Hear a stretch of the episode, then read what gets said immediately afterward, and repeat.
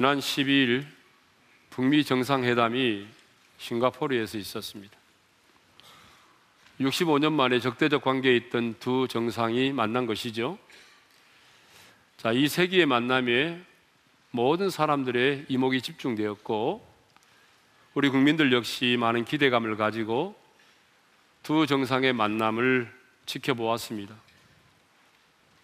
아, 사실 우리는 이번 회담을 통해서 그동안 트럼프 대통령이 공언해 왔던 CVID 완전하고 검증 가능하며 돌이킬 수 없는 핵 폐기가 이루어질 것이라고 기대했지만 완전한 비핵화를 약속하는 총괄적 합의에 그치고 말았습니다. 저는 이번 회담을 보면서 지금이야말로 하나님의 사람인 우리가 깨어서 나라와 민족을 위해 기도해야 할 때임을 다시 한번 깨닫게 되었습니다. 그 이유는 우리 한반도의 진정한 평화는 트럼프와 김정은의 손에 있는 것이 아니라 평화의 왕이신 우리 주님의 손에 있음을 믿기 때문입니다. 우리가 지금 깨어서 기도해야 되는 또 하나의 이유는 지금 한반도의 정세가 평화로 나아가는 첫 걸음이 될 수도 있지만 잘못하게 되면 엄청난 위기 상황이 도래할 수 있기 때문이죠. 그러므로 우리는 이번 북미 회담의 합의문대로 계속적인 후속 조치를 통해서 이 땅 가운데 완전한 비핵화가 이루어질 수 있기를 기도해야 합니다. 또 한반도의 냉전이 종식되고 북한의 주체 사상이 무너지고 북한이 개혁과 개방의 길로 나아갈 수 있도록 힘을 모아 기도해야 합니다. 더 나아가 북한 땅에 그 무너진 교회들이 다시 세워지고 북한의 성도들이 자유롭게 하나님을 예배할 수 있는 그날이 속히 임할 수 있도록 우리가 함께 기도해야 하겠습니다. 우리는 이번 정상회담을 기점으로 이 한반도에 정말 냉전이 종식되어지고 평화가 임할 수 있도록 기도해야 합니다. 그래서 오늘은요, 바벨론 성읍의 평안을 구하라 라고 하는 말씀의 제목으로 우리가 함께 은혜를 받고자 합니다. 본문 예레미야 29장은 제가 2년 전에 여러 번에 걸쳐서 설교를 한 적이 있습니다. 아마 기억하시는 분도 계실 거예요. 이 예레미야 29장은 선지자 예레미야가 하나님의 징계로 인하여 바벨론의 포로로 끌려가 있는 이스라엘 백성들에게 보낸 편지죠. 자, 바벨론은 유다를 공격해서 점령한 후에 유능한 사람과 많은 젊은이들을 포로로 끌고 갔습니다. 포로로 끌려간 유대 백성들은 강제 노역장에서 노역을 하면서 아주 비참하고 고통스러운 나날들을 보내고 있었습니다. 여러분, 포로의 생활이 뭐 여러분 얼마나 행복하겠습니까? 하루하루의 삶이 너무 막막하기만 했고 어떤 소망도 보이지 않았습니다. 그래서 많은 포로된 자들이 자포자기하고 낙심된 가운데 있었어요. 더구나 많은 유대의 포로로 잡혀가 있던 그 유대의 백성들이 하나님 앞에서 자신의 정체성이 흔들리고 있었습니다. 과연 하나님이 우리를 사랑하시는가? 과연 우리는 택한 선민인가? 하나님 우리를 버리신 것은 아닌가? 그렇지 않다면 택한 선민인 우리가 왜 할례 받지 못한 자들의 땅에까지 끌려와서 이방 땅에서 포로로 살아야 되는가? 이런 정체성이 흔들리고 있었습니다. 이러한 때에 하나님은 예레미야에게 편지를 쓰게 하셨습니다. 그 편지를 통해서 포로된 백성들을 향한 하나님의 마음이 무엇이고 하나님의 생각이 어떤 것이고 하나님의 뜻이 무엇인가를 계시해 주셨어요. 자, 그런데 하나님은 바벨론에 포로된 백성들에게 바벨론 성읍의 평안을 구하라고 말씀을 하십니다. 자, 우리 7절 상반절인데요. 다 같이 읽겠습니다. 시작. 너희는 내가 사로잡혀 가게 한 그 성읍의 평안을 구하고 그를 위하여 여호와께 기도하라. 여러분, 바벨론의 나라가 어떤 나라입니까? 자신들의 나라를 여러 차례 침공해 왔고 성전의 기물들을 약탈해 갔고 심지어는 예루살렘의 성벽을 허물고 성전까지 불에 태우고 자신들을 포로로 끌고 온 나라입니다. 원수의 나라죠. 그러므로 이스라엘 백성들에게는요, 이 바벨론은 정복의 대상이에요. 타도의 대상이죠. 속히 망해야 할 나라입니다. 여러분, 그래야만이 자신들이 속히 예루살렘으로 돌아갈 수 있지 않겠습니까? 그래서 그들은 바벨론의 포로로 끌려온 그들은 밤만 되면 바벨론의 여러 강변에 앉아서 시온을 생각하면서 울었다라고 성경에 기록하고 있어요. 시편 137편 1절을 한번 읽겠습니다. 다 같이요. 우리가 바벨론의 여러 강변 거기 앉아서 시온을 기억하며 울었도다. 시편 137편은요.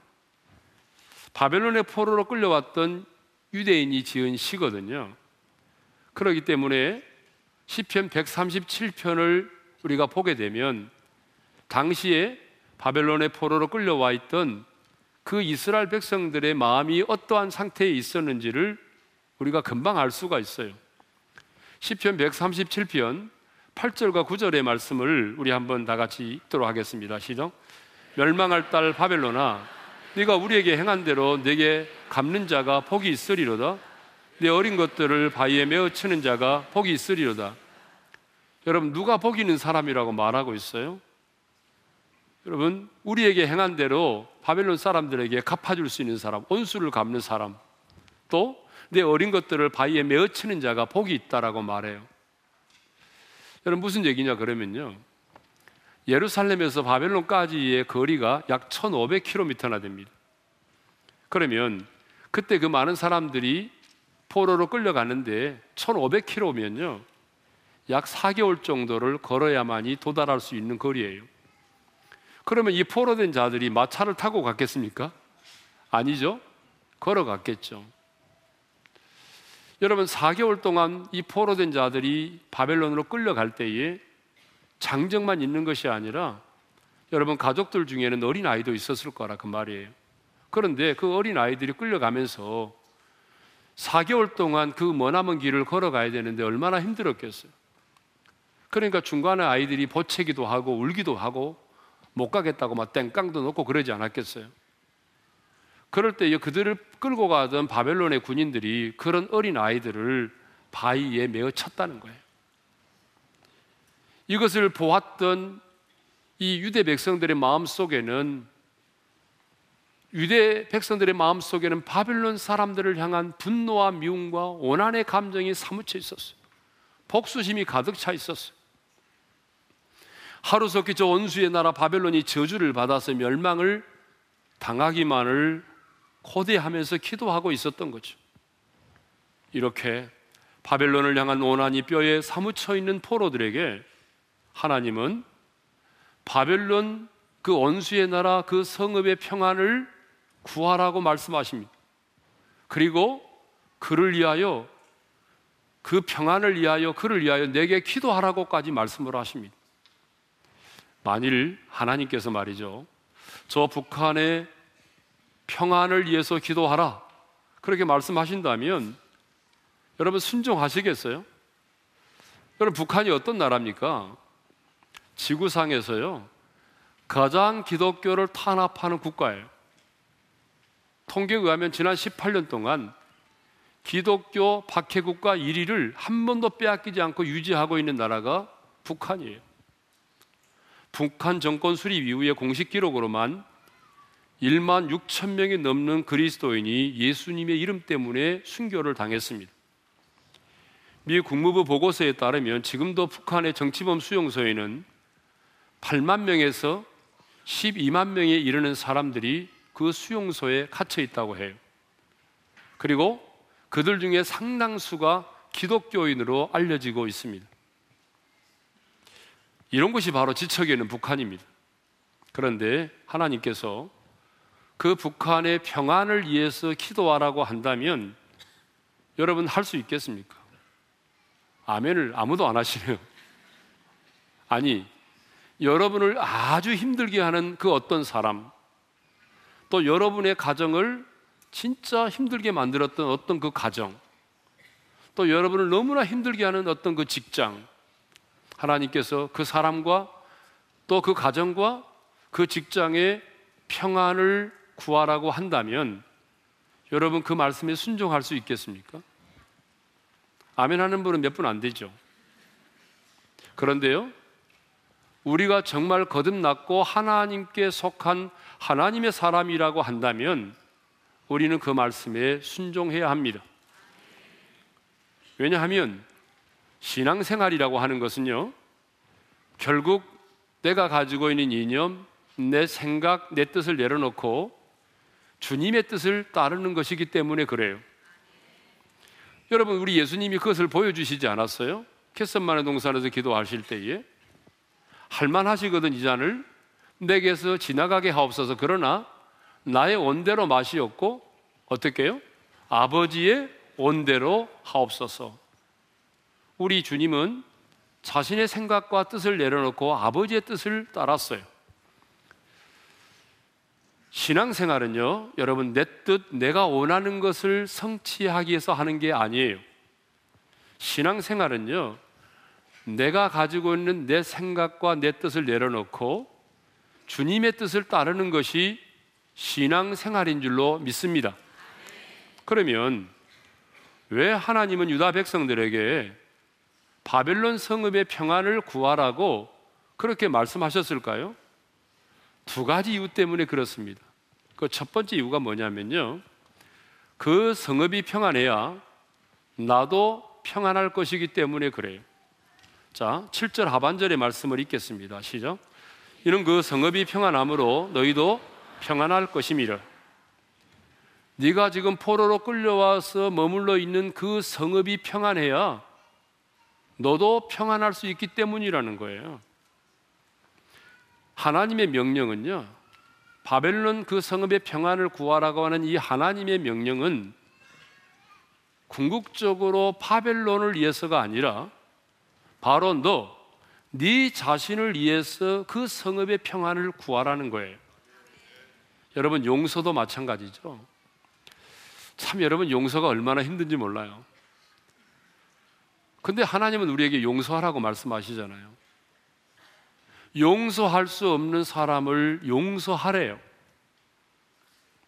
여러분, 나의 인격을 짓밟고 내 가정을 초토화시켜버린 어쩌면 우리 가정에 지울 수 없는 상처를 안겨준 그 사람. 그런데 하나님은 그 사람까지라도 사랑하고 용서해야 된다고 말씀하시죠. 여러분, 용서할 수 없는 사람을 용서한다는 게 얼마나 힘든지 몰라서 그럴까요? 여러분, 용서가요, 얼마나 힘든지 아세요? 그래서 너무나 많은 사람들이요, 차라리 내가 용서하는 것보다는 차라리 내 목숨을 끊겠다 그래서 용서를 선택하지 않고 죽음을 선택한 사람이 얼마나 많은지 몰라요. 그만큼 용서는 어려운 거예요. 그럼에도 불구하고 하나님은 우리에게 용서하라고 말씀하시죠. 왜 그럴까요? 용서도 마찬가지예요. 결국은 그 사람을 위해서가 아니라 바로 너 자신을 위해서 용서해야 된다는 거예요. 왜냐하면 우리가 용서를 해야만이 내 영혼이 살 수 있고 또 내가 용서를 해야만이 사탄이 나를 공격할 근거를 없애버리기 때문이에요. 여러분이 용서하지 못하고 계속 분노와 복수의 감정을 품고 있으면 반드시 사탄이 여러분을 공격할 수밖에 없어요. 그래서 주님은 그를 위해서가 아니라 바로 내 자신이 살아야 되기 때문에 나를 위해서 하나님이 용서하라고 말씀하시는 거예요. 자, 그러므로 여러분 우리는 하나님의 사람인 우리는 이 세상을 살아가면서 끊임없이 끊임없이 누군가를 용서하고 그리고 누군가에게 평안을 구해야 됩니다. 내가 몸담고 있는 직장의 평안을 위해서 기도해야 됩니다.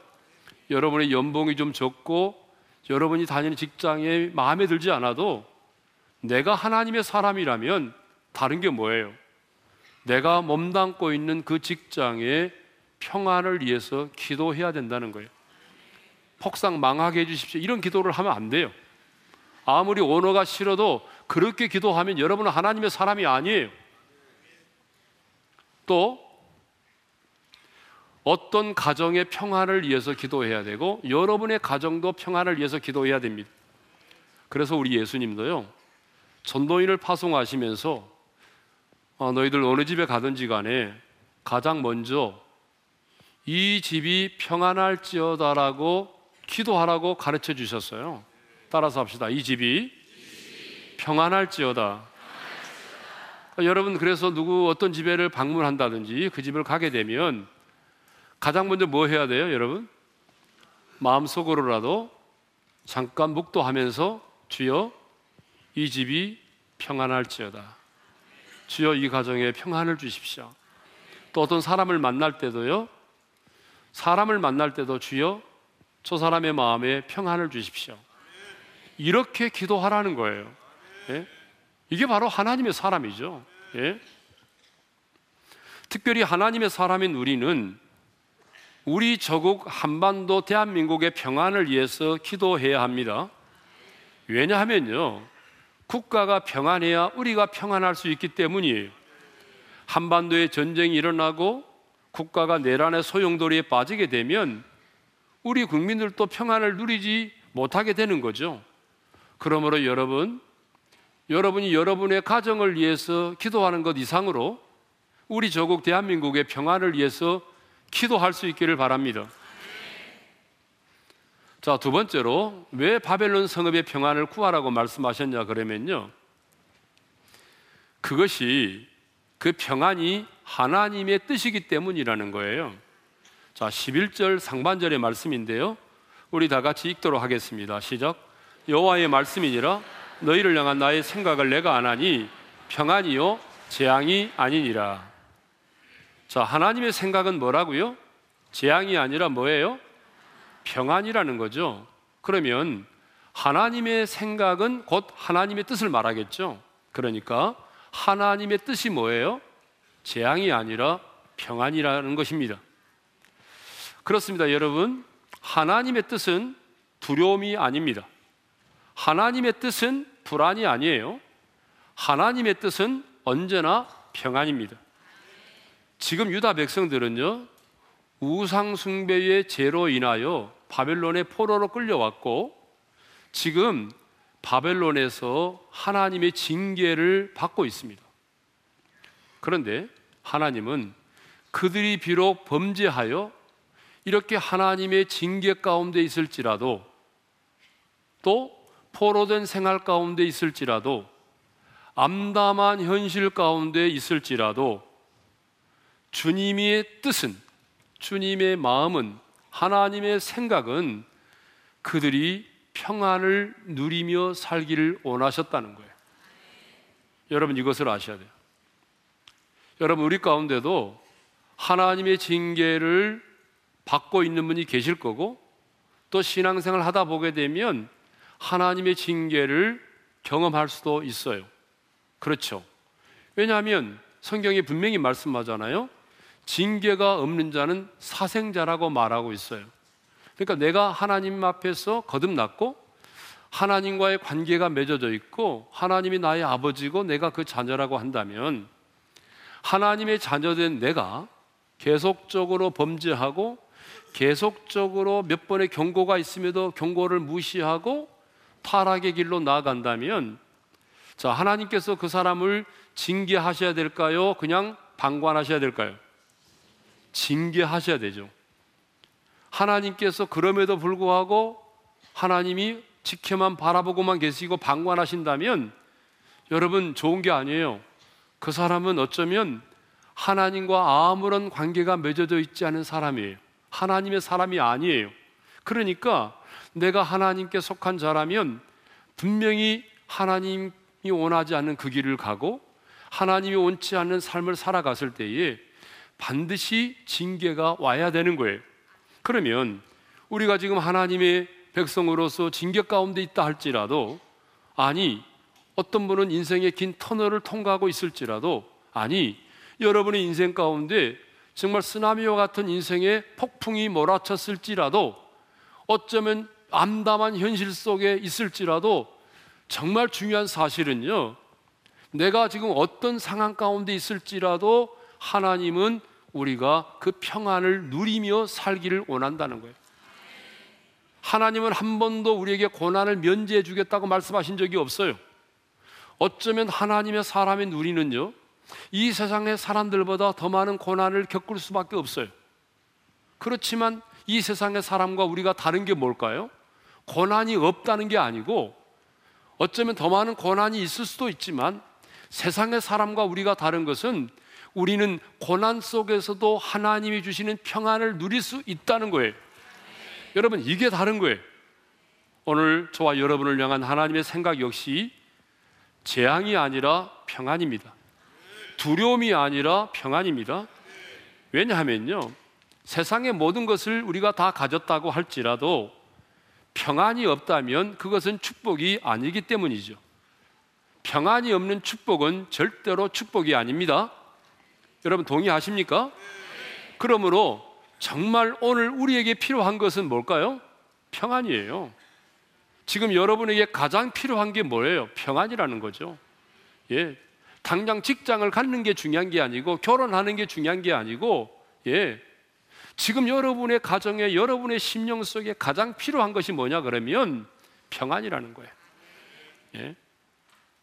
그러므로 우리도 여러분이 가지고 있는 이념과 정당을 뛰어넘어서 우리 조국 한반도의 평안을 위해서 평화적인 통일을 위해서 기도해야 될 줄로 믿습니다. 자, 10절을 보게 되면요. 바벨론 포로 생활 70년에 관한 말씀이 나와요. 읽겠습니다. 시작. 여호와께서 이와 같이 말씀하시니라 바벨론에서 70년이 차면 내가 너희를 돌보고 나의 선한 말을 너희에게 성취하여 너희를 이곳으로 돌아오게 하리라. 자, 유다 백성들은 하나님의 징계로 멸망을 당했고 많은 사람들이 바벨론의 포로로 끌려와 있습니다. 그런데 하나님은 바벨론 포로 생활 몇 년이죠? 70년이 차면은 예루살렘으로 다시 돌아오게 할 것이라고 말씀을 하셨어요. 그리고 그 말씀대로 실제로 이루어졌어요? 안 이루어졌어요? 역사 속에서 그대로 이루어졌죠. BC 539년에 당시의 세계 최강이었던 바벨론 제국이 페르시아에 의해서 멸망을 당하게 되고 페르시아의 고레스 왕이 등장하면서 고레스가 칙령을 내려서 바벨론의 포로로 끌려와 있던 유다 백성들을 예루살렘으로 돌아가게 하고 돌아가게 하는 정도가 아니라 많은 것을 주어서 다시 무너진 성전을 회복하게 해 주었습니다. 역사 속에서 그대로 이루어졌습니다. 그러면 왜 하나님은 바벨론 포로 생활을 70년으로 정하셨을까요? 여러분 성경을 읽다 보면 아, 왜 그러셨을까 하나님이 이런 생각 해본 적이 없어요? 예를 들어서 뭐 50년으로 끝낼 수도 있는 것이고 아니면 100년으로도 정할 수 있는 것이고 그런데 왜 하나님은 바벨론 포로 생활을 70년으로 정해 놓으셨을까요? 그것은 가장 의로우신 하나님의 입장에서 볼 때에 바벨론 포로 생활 70년의 징계의 기간을이 가장 적절하다고 생각하셨기 때문에 그래요. 성경을 보게 되면 하나님은요, 자기 백성을 징계하시잖아요. 그쵸? 그 징계하시는데, 징계하실 때 보게 되면요, 하나님께서 그 징계의 내용을 하나님이 정하십니다. 그렇죠? 그리고 그 징계의 크기도 하나님이 정하시고 그 징계의 기간도 하나님이 정하셨어요. 그렇죠? 그래서 때로는요, 하나님께서 여러 징계를 놓고 선택하라고 말씀하실 때도 있었잖아요, 성경에. 자, 여러분, 징계는요, 목적이 뭘까요? 징계하는 데 있는 게 아니에요. 하나님께서 당신의 백성들을 징계하실 때는 징계 그 자체의 목적을 두는 것이 아니라 깨닫고 돌아오는 데에 목적이 있습니다. 그래서 징계란 그 징계의 정도가 그 징계를 받는 대상에 가장 알맞을 때의 효과가 있는 거예요. 자, 예를 들어 볼까요? 엄청나게 큰 죄, 많은 죄를 오랫동안 지었는데 그 지은 죄에 비해서 징계가 너무너무 작으면 재성을 가진 우리 인간들은 어떻게 반응할까요? 여러분 어떻게 반응해요? 그럴 때는 까짓거 또 한번 짓고 말지 뭐. 죄를 범상히 여기게 된다는 거예요. 여러분 이게 재성을 가진 우리 인간들이에요. 또 지은 죄에 비해서 그 징계가 너무 크고 너무 오랫동안 계속되면 징계를 받는 자로 하여금 영원히 낙심하게 만드는 거예요.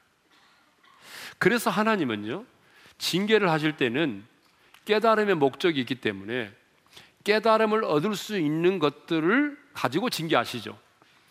여러분이 물질 때문에 범죄했다면 하나님은 물질을 건드리시잖아요. 그래야 빨리 깨달을 수 있으니까.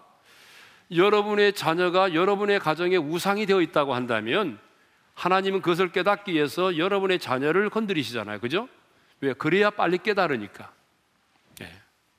네. 그러니까 하나님께서는 범죄한 유다 백성들에게 내리신 징계가 70년이라고 하는 것은 공의로우신 하나님의 입장에서 볼 때에 그 70년의 징계의 기간이 하나님의 공의가 만족되어지고 가장 깨달음을 줄 수 있는 적절한 징계라고 생각하셨기 때문에 하나님이 70년의 기간을 정하신 것입니다. 자, 그런데요. 2020년은 6.25 전쟁이 이 땅 가운데 일어난 지 70년이 되는 해입니다.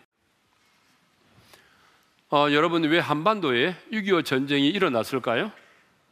여러 가지 이유가 있겠지만, 우리가 하나님의 사람으로서 영적인 관점, 어, 기독교적인 관점에서 살펴보게 되면, 6.25 전쟁은 우상숭배와 밀접한 관련이 있습니다.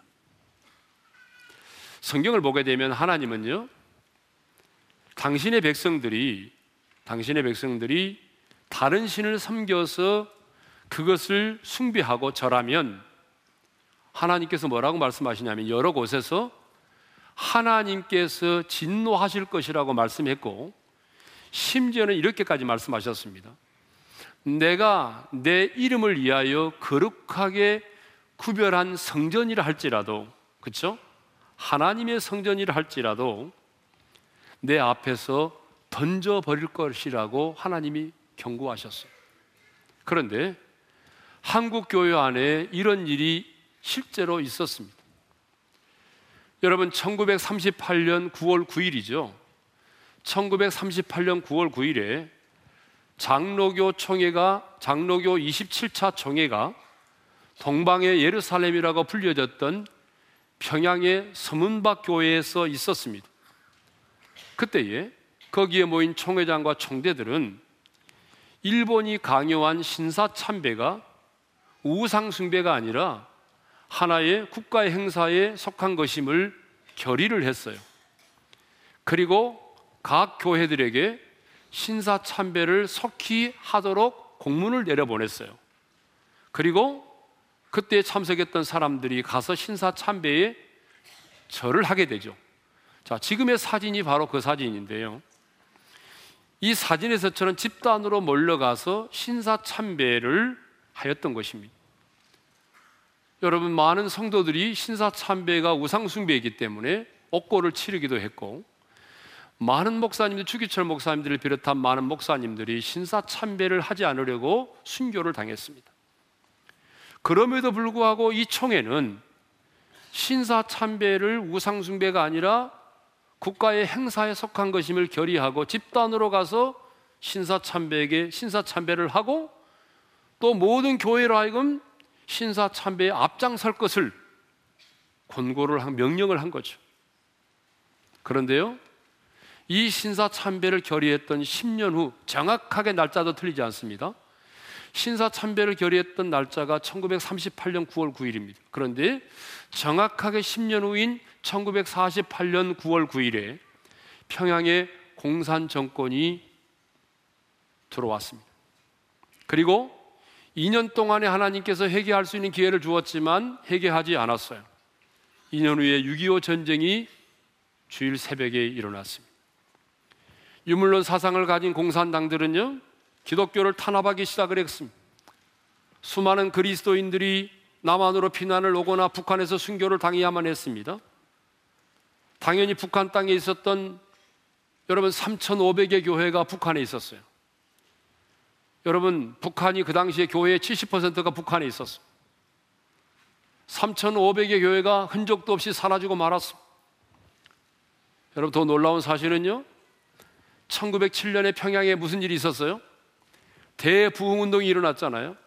세계 기독교사에 기록될 만한 놀라운 대부흥의 운동이 일어나는데 그 대부흥 운동이 일어났던 그 부흥의 산실이었던 평양의 장대인 교회. 여러분 유명한 장대인 교회. 그 장대인 교회가 있었던 자리를 이 공산당은 허물어 버리고 북한 김일성 주체 사상의 총본산지인 만수대가 들어서고 바로 그 자리에 김일성 동상이 세워진 것입니다. 1907년 그 놀라운 성령의 강력한 기름 부음이 임했고 그 부흥의 여러분 부흥의 불길이 타올랐던 그 현장에 저렇게 김일성이 동상이 세워지고 수많은 사람들이 오늘 또 그곳에 가서 절을 하면서 우상을 숭배하고 있는 것입니다. 그리고 지금도 지하교회 성도들은 깊은 산과 토굴 속에서 예배를 드리고 있고 오픈도의 선교에, 선교에 의하면은 7만 명의 그리스도인들이 수용소에 끌려가 인간 이하의 취급을 받으면서 고통을 당하고 있습니다. 그런데요, 2020년이 되면 이 땅에 전쟁, 6.25 전쟁이 일어난 지 바로 70년이 되는 해입니다. 그러므로 우리는 바벨론 70년을 기억하면서 우리 조국을 위해서 기도를 해야 합니다.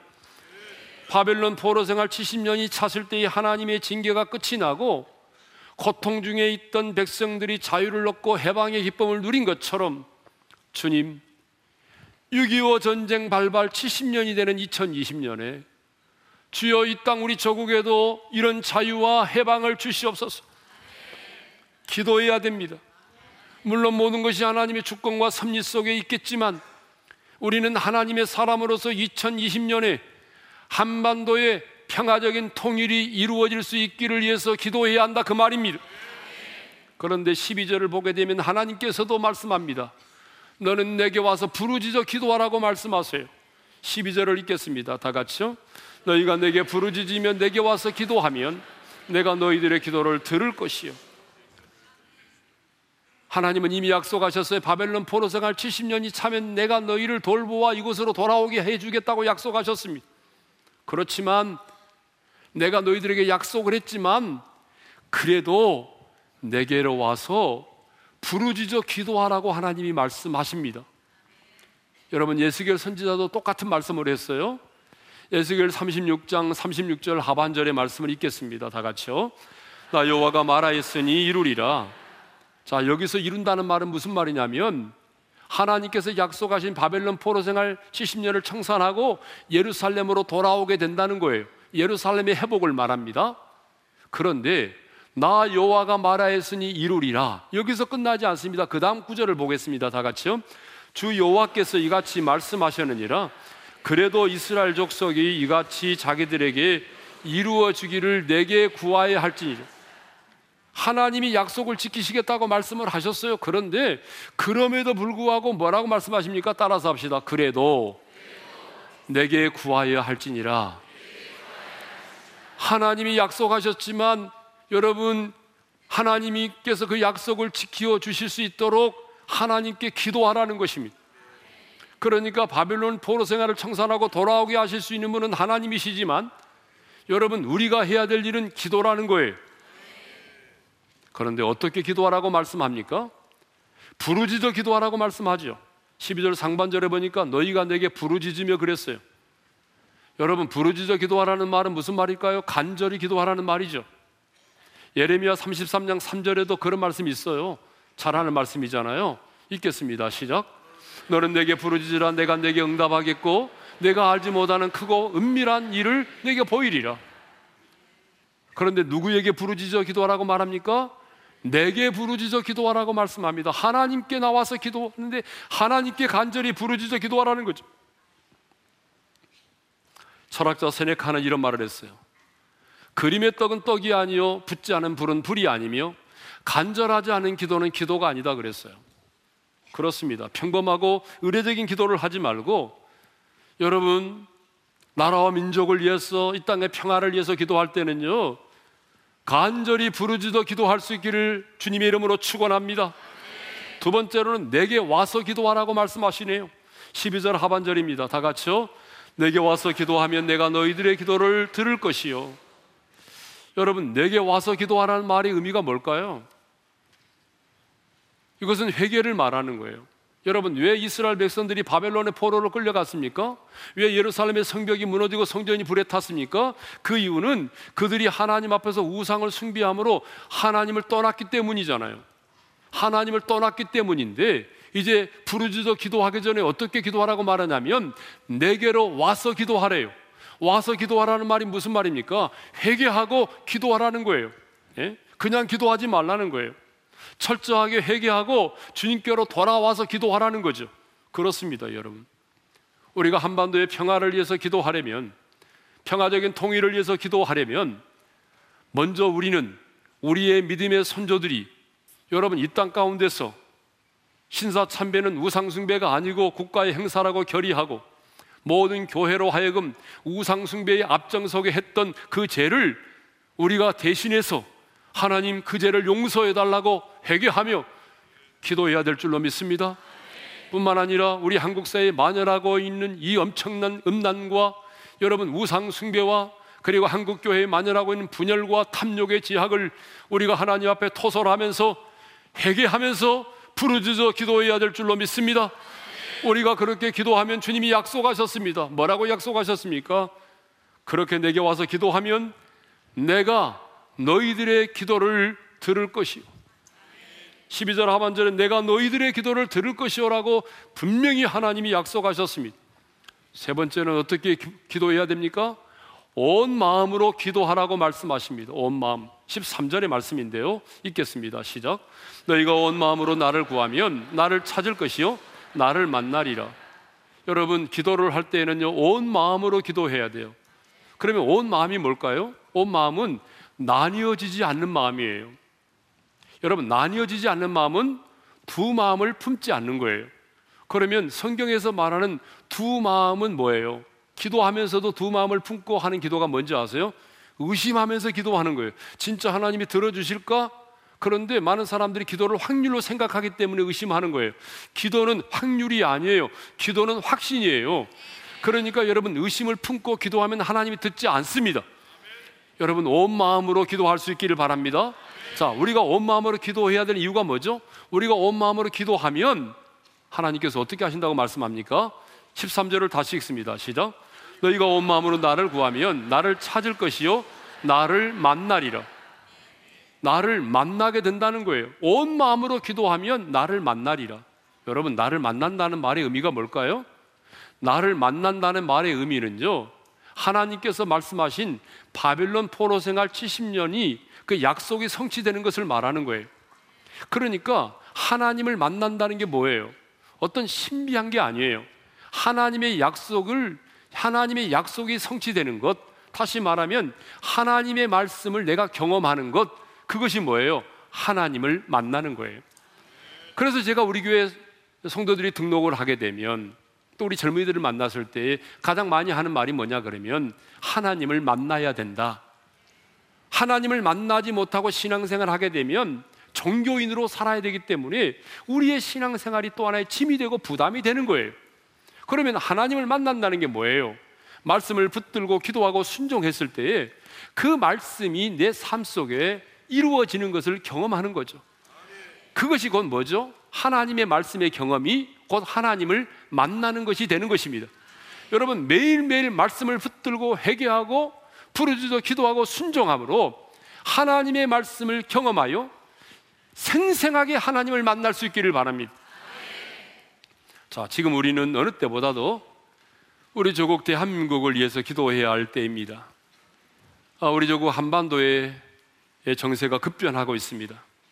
그러므로 우리는 남북 정상회담, 북미 정상회담으로 시작된 이 평화적 분위기가 한반도의 전쟁을 몰아내고 평화적인 통일이 이루어질 수 있도록 기도해야 합니다.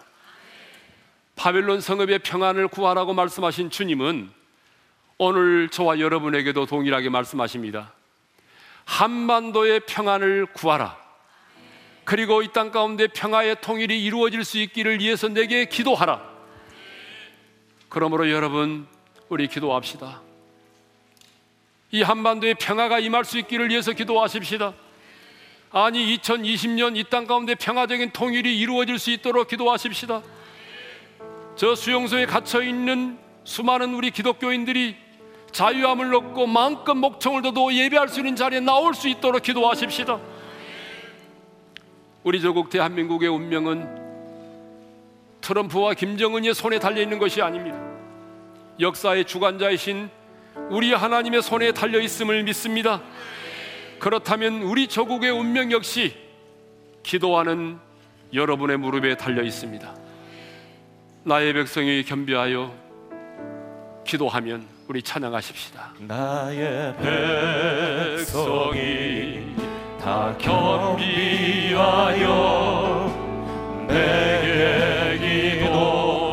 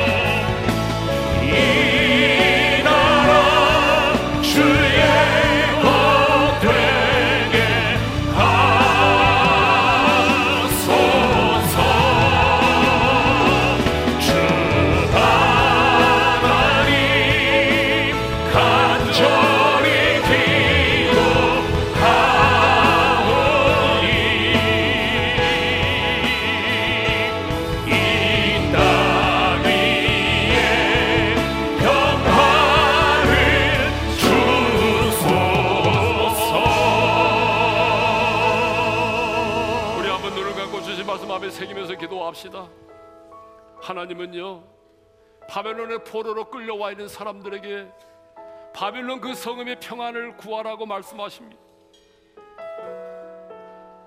여러분 여러분에게 상처를 주고 여러분에게 여러분을 힘들게 한 그 어떤 사람 어떤 그 가정 어떤 직장 여러분 폭삭 망하도록 기도하면 안 돼요. 그러다가 여러분이 망하는 거예요. 우리는 부담으로 다가오는 사람일지라도 그 가정일지라도 평안을 위하여 기도해야 됩니다. 여러분 오늘 이 시간에 그 사람들 그 가정과 그 직장을 위해서 평안을 구하십시오. 평안은 하나님의 뜻입니다. 저와 여러분을 향한 하나님의 생각, 하나님의 마음, 하나님의 뜻은 두려움이 아니고 평안입니다. 오늘 여러분 안에는 두려움이 예수님의 이름으로 떠나가기를 원합니다. 여러분이 비록 징계 가운데 있을지라도 고통 가운데 있을지라도 암담한 현실 가운데 있을지라도 여러분이 세상 사람과 다른 것은 여러분의 마음속에 평안이 있어야 한다는 거예요. 하나님 한반도에 평안을 주십시오. 주여 2020년 이 땅의 평화적인 통일을 허락하여 주옵소서. 우리의 선조들이 지었던 지약을 용서해 주십시오. 우상 숭배의 지약을 용서하여 주시옵고 이 땅의 한반도에 평화를 주시고 통일을 허락하여 주시옵소서. 우리 다 같이 두 손을 가볍게 들고 주여 한번 외치고 부르짖어 기도하며 나갑니다. 주여!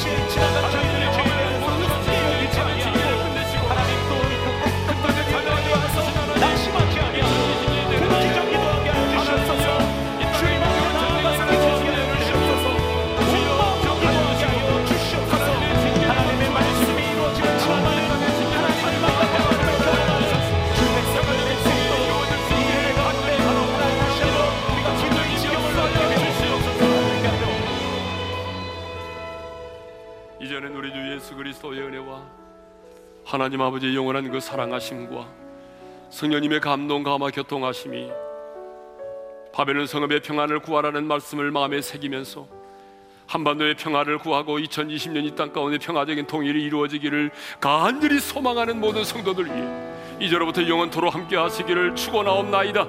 아멘.